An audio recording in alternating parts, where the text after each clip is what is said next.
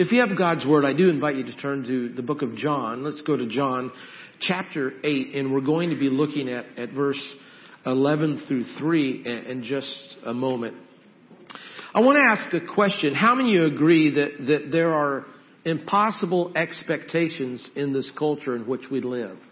You know, impossible expectations, we see it in the, in the media when, when we see them analyzing and pulling apart the lives of those that are politicians and the lives of those that are maybe movie stars, the lives of those that are maybe TV evangelists and even pastors. And we see that all of a sudden there's this thing that is happening in our culture that we might even call character, character assassination and in fact, it's not for those that are evil or those that are bad or those that are doing good things, but it seems like in our culture today that character assassination is absolutely the norm. So it seems like there are these impossible expectations for those once they get into a place where public is eye is upon them and people are watching them that there's this, this, this almost this, this okay average standard that we can, we can treat people this way. I mean, it's an impossible expectation. Or the impossible expectations of, say, marketing and, and, and, and the way that,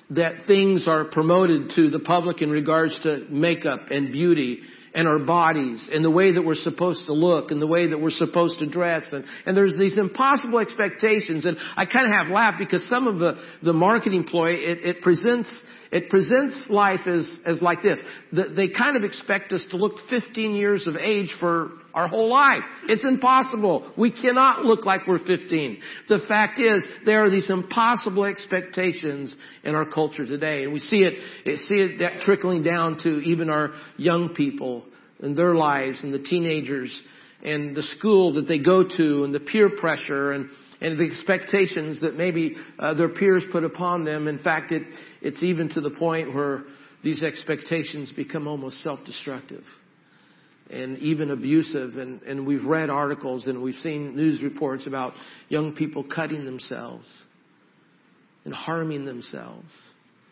and taking their lives because these expectations are so ridiculously high. And, and maybe in, in kind of way, in the midst of all this life that we expect, we're, we're hoping that maybe on the inside, that on the inside of us, maybe there, there is some special power. Maybe there's some kind of bulletproof shield that we have that would help us deal with, with maybe all the derogatory language and the negativity that we're surrounded with.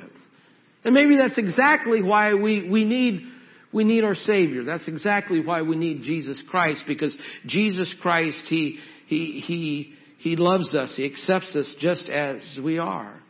I propose this morning, now hang in there, I propose this morning that being a superhero is not about leaping buildings and being fast and never failing or wearing a mask that hides it all. And we do that so well. Oftentimes we wear this mask and sometimes it's a, a mask we wear in this place and then we wear another or a different mask in another place and then we go to church and maybe we have a different mask that we put on when we come to church.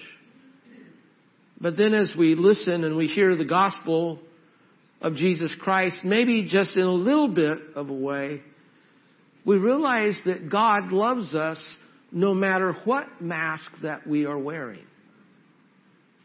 I mean, the question is, has there ever really been a superhero?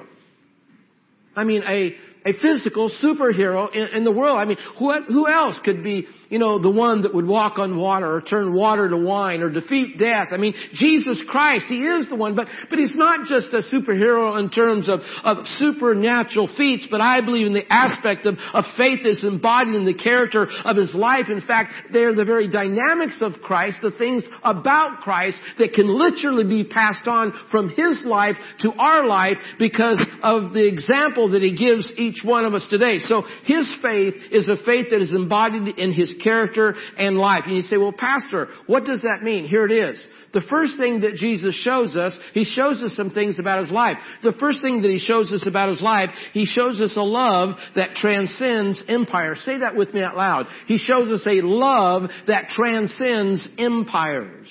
In fact, in chapter 7, we're going to be looking at, at, chapter 8 in just a moment, John chapter 8, but in John chapter 7, Jesus goes up to Judea and, and it's really in the middle of the Feast of, of the Booths and, and I guess a more formal language would be the Feast of the Tabernacles, but the Feast of the Booths is a time where they literally go up to Judea and they build these huts or these booths and these booths then are, are used as a place for worship and they bring in their agricultural produce for the year and it's a time when they, they are thanking God for the the bounty of the earth and how the earth is supplied for them. And, and also it's a celebration of the ending of their 40 years of wandering, the Hebrews 40 years of wandering in the desert. But it's definitely about the bounty and the earth and how we've been blessed by the earth. And, and it's in this point that in this feast that Jesus Christ says, okay, I'm coming, but not, not yet. And he sends the disciples ahead and then in the very midst or in the middle of the feast, Jesus Christ arrives. And I think that his action is significant. And we see how significant in John chapter 7 when he says this and we read it like this. He says, do not judge by appearance. Listen to this. Do not judge by appearance, but judge rightly. Do not judge by appearance, but judge rightly. What is Jesus trying to say in that? I mean, that's kind of a complex sentence, kind of. I mean, it's kind of, you know, a challenge for us to try to understand what is he saying when he, he speaks these words, do not judge by appearance, but judge rightly. Well, really he's saying in, in a way he's saying, well, you can build your booth, you can build your booth of religion. In fact, you can have, you know, the best religion in the world. You can, you know, look like that you really understand religion. You can act and live like you are religious. And you can do all the right things and behave in all the right ways, but there's something that is still missing and empty in your heart, then you're missing the mark. As possibly maybe the Pharisees and the Sadducees that dressed the part and they looked the part and they acted the part. They built their booths of worship unto the Lord and bounty and all of that, but yet there's still something missing. You see, that's what Jesus is saying. You can build this booth or you can build a booth of talent. You can build a booth of talent and allow life to be driven by this talent and this ability that you have. And we've seen it in this world in which we live where people have tremendous talent and they build an empire or wealth This is great talent. And we can go down the list. There's name after name after name after name in Hollywood and, and they, they have this tremendous talent. But at the end of life, what happens? They take their own life because there's something missing on the inside.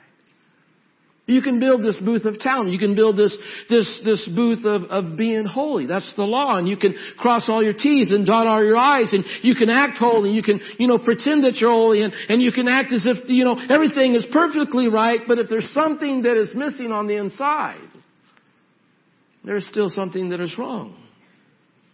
Here. And John chapter 7 we see Jesus interrupts all of this. He comes into the midst, in the middle of the feast, and, and the Orthodox Jewish Empire obviously was keeping score. I mean, Jesus had just healed on the Sabbath just a little bit before this, and now, now Jesus comes in the midst of the feast, and they're watching this. You see their eyes, the religious eyes are upon him, and so he walks into an atmosphere that is bristling with pretense and jealousy. And this is where we pick up John chapter 8 beginning at verse 7. Go there with me this morning with some eagerness. Go to John chapter 8, looking at verse 3 through 11. John chapter 8, beginning at verse 3. The scribes and the Pharisees brought a woman who had been caught in adultery, placing her in the midst. They said to him, Teacher, this woman has been caught in the act of adultery. Now in the law, Moses commanded us to stone such women, so what do you say? This they said to test him, that they might have some charge to bring against him. Jesus bent down and he wrote with his finger on the ground. And you can imagine, you know, that, that moment as, as the people had gathered and the crowds had been following the Pharisees that were dressed like religious people. You can imagine the crowds, they were watching and something was happening. There was some activity. You can imagine the dust that their sandals kicked in the air. You can almost smell the dust this morning. And there's that crowd that is now pressing around him, perhaps maybe 100, 150. And Jesus reaches down he begins to draw in the dirt. He says something. He writes something. And some scholars say, well, it's the Ten Commandments. Some say maybe the second greatest commandment is love your neighbor as yourself. I mean, no one knows for sure what Jesus is doing, but he's writing there in the dirt and the people are pressing around. And as they continued to ask him, he stood up and said to them, Let him who is without sin among you be the first to throw a stone at her. At once more, and once more he bent down and wrote on the ground. But when they heard it, which I thought was kind of a little incongruent with the previous verses. When they heard it, I mean, he's writing, you think they'd read it, but you can imagine on flat ground if there were a hundred people, it'd only be the first couple rows that would be able to see what he was writing. And so the first few people or rows would see what Jesus is writing, then they begin to murmur it or mumble it. And, and then the people heard what it was that, that, that, that he was writing on the ground. And so it says, it says that they heard it. And when they heard it, they went away one by one, beginning with the older ones, and Jesus was left alone with the woman standing before him. Jesus stood up and said to her, Woman, where are they? Has no one condemned you? She said, No one, Lord. And Jesus said, Neither do I condemn you. Go and from now on sin no more. Precious Father in heaven, I thank you for the word this morning. I thank you, Father, that you are giving us reason to pause for just a moment and Lord, to really see what you're trying to say to us today.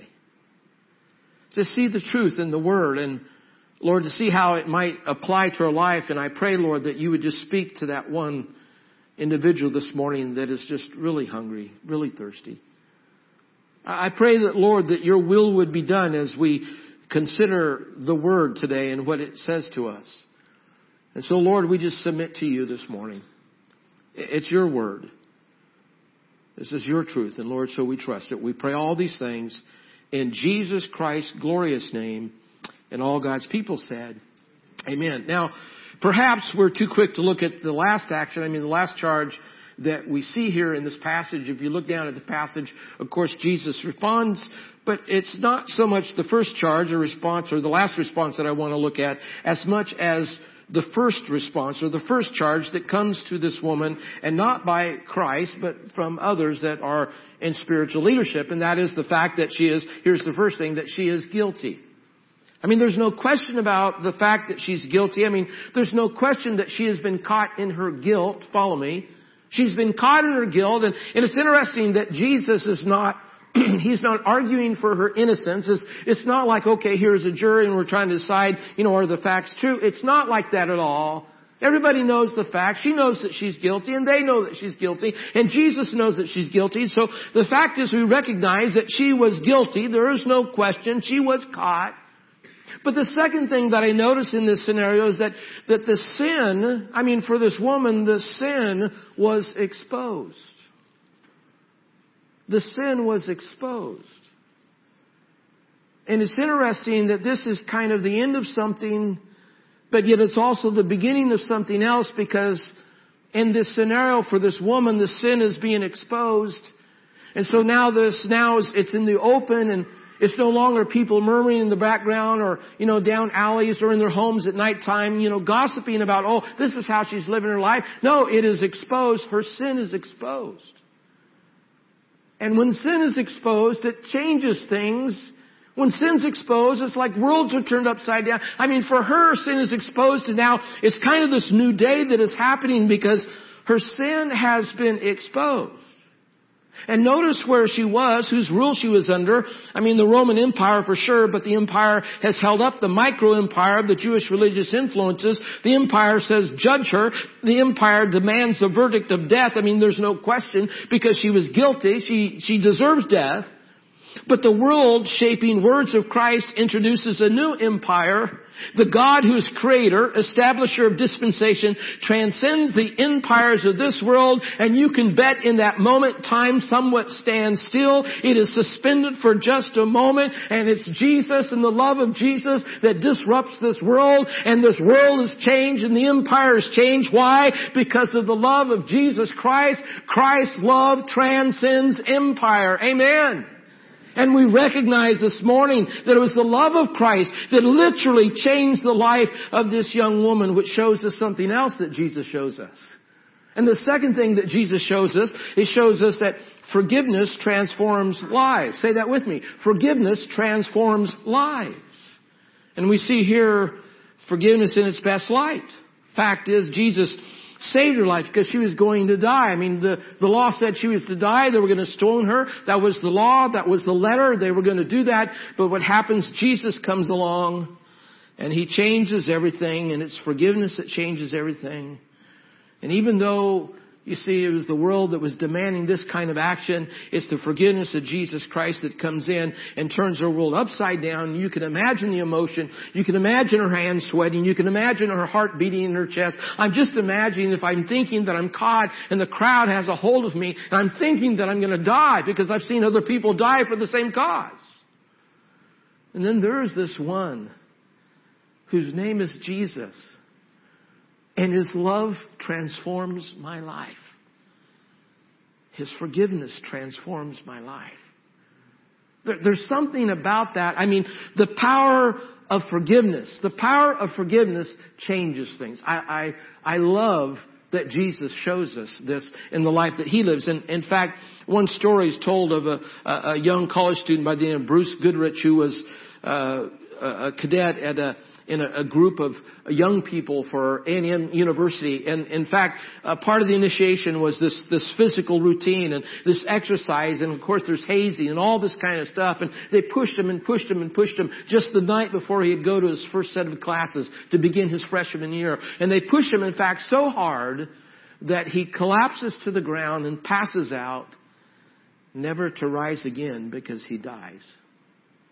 And you can imagine the emotion and the mom and the dad when they find out and they get the news that their boy that they sent away to go to college did not even make it to his first day of classes. Because the behavior of a group of people at this university. And so you can imagine the emotional firestorm and the fear of legal reaction from the parents and the school that was worried about all of this. And you can imagine the emotion behind it. For sure, there's going to be a lawsuit. But then you can imagine when they receive the letter from the father and the father writes this letter, and he writes it this way, and I want to share with you. Here's what he writes. He said, I'd like to take this opportunity to express the appreciation of my family for the great outpouring of concern and sympathy from Texas A&M University and the college community over the loss of our son Bruce. We were deeply touched by the tribute paid to him in the battalion. We were particularly pleased to note that his Christian witness did not go unnoticed during his brief time on campus and whether they knew that was true or not, that's what they wrote, you see, this little testimony. Mr. Goodrich continues to write the father. He says, I hope it will be some comfort to, you know, to know that we harbor no ill will in this matter. We know our God makes no mistakes. Bruce had an appointment with his Lord and is now secure in his celestial home. When the question is asked, why did this happen? Perhaps one answer will be, so that many will consider where they will spend eternity, etc., and etc., and etc. The power of forgiveness, you can imagine, transformed that campus. Because Jesus sets that example for us. It is the power of forgiveness that transforms and it changes lives as we exercise that forgiveness in our own life. And maybe it's possible that the Lord is speaking you, to you this morning. Maybe it's about forgiving somebody else. Maybe in this church forgiving somebody at home or, or maybe possibly where you work, that, that, that we experience the power of forgiveness. Why? Because that's the example that Jesus sets us. And the last thing that he shows us, he shows us a sacrifice that empowers humanity. And of course, that's his death upon the cross. In fact, we learn in God's word that each one of us is fearfully and wonderfully made. And I love that Jesus sees that in this woman, in the preciousness of her life and the uniqueness of her potential and the, pros- the promise of the usefulness of going and sinning, sinning no more, that there's this nature that is God's nature that becomes a part of man's nature and it's the very image of God that becomes a part of her life. And in saying this, go and sin no more, it's encapsulated with the whole potential of humanity who knows Jesus Christ. Amen. That you go and sin no more. Why? Because you are special and you're beautifully and you're wonderfully made. And you are a creation of God. You see, the biggest lie the enemy wants to sell you is that you're a nobody. You see, the enemy wants you to believe that you are a nobody, that you can do nothing, and that your life is a mess. A mess. That is the message of the enemy this morning. Well, here is the message and the promise of Jesus Christ that you are a somebody. that you're beautiful, that you're wonderfully made, and you're special. Each of you are unique in your own way. God recognizes that. I was visiting with Heather in the office. Where's Heather at? Is she here? Come on up here, Heather. And I was visiting with her in the office and she told me about something. And I said, what? And I wasn't quite getting it, so I had to take a lot of time for her to explain it to me. And, you know, the title is A Superhero Among Us.